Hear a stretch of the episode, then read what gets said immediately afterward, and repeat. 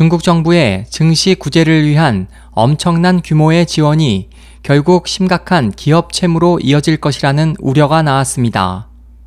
블룸버그 통신은 최근 보도에서 중국 증시 부양 계획이 사상 최대 규모인 4,830억 달러가 투입될 것으로 추산했고 19일 로이터도 1,400개 이상의 중국 기업을 대상으로 조사한 결과를 인용해 중국의 기업 채무는 미국의 두 배인 16조 1천억 달러로 국내 총 생산 GDP의 160%에 달한다고 전했습니다.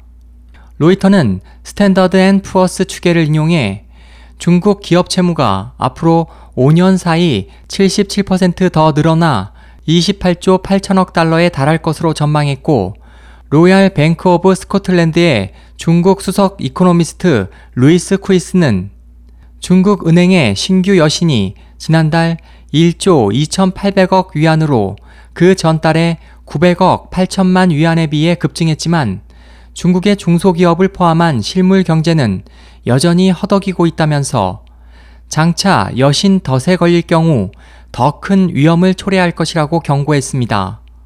로이터에 따르면 최근 들어 중국 제조업의 채무 비율도 많이 늘어 원자재 기업의 순익 대비 채무 비율은 2010년 2.8배에서 지난해 말 5.3배로 급증했습니다.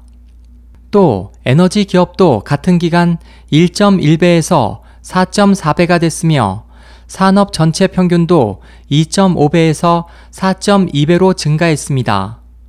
이에 대해 UBS의 중국 리서치 책임자 타오 왕은 이같이 심각한 기업 채무 부담에도 가격 하락과 매출 증가 둔화로 신속한 차입 청산이 매우 어렵다며 중국 경제의 경착륙으로 이어질 가능성이 크다고 충고했습니다. S&P는 이런 상황이 계속된다면 중국 기업의 새 채무가 2019년까지 전 세계의 40%를 차지할 것이며 채무 급증과 채무 이행 부담, 심각한 부채 비율이 더 큰 위험을 초래할 것이라고 경고했습니다.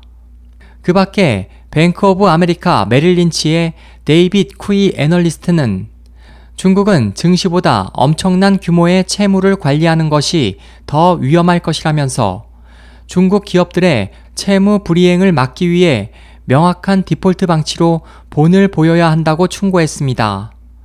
SOH 희망지성 국제방송 홍승일이었습니다.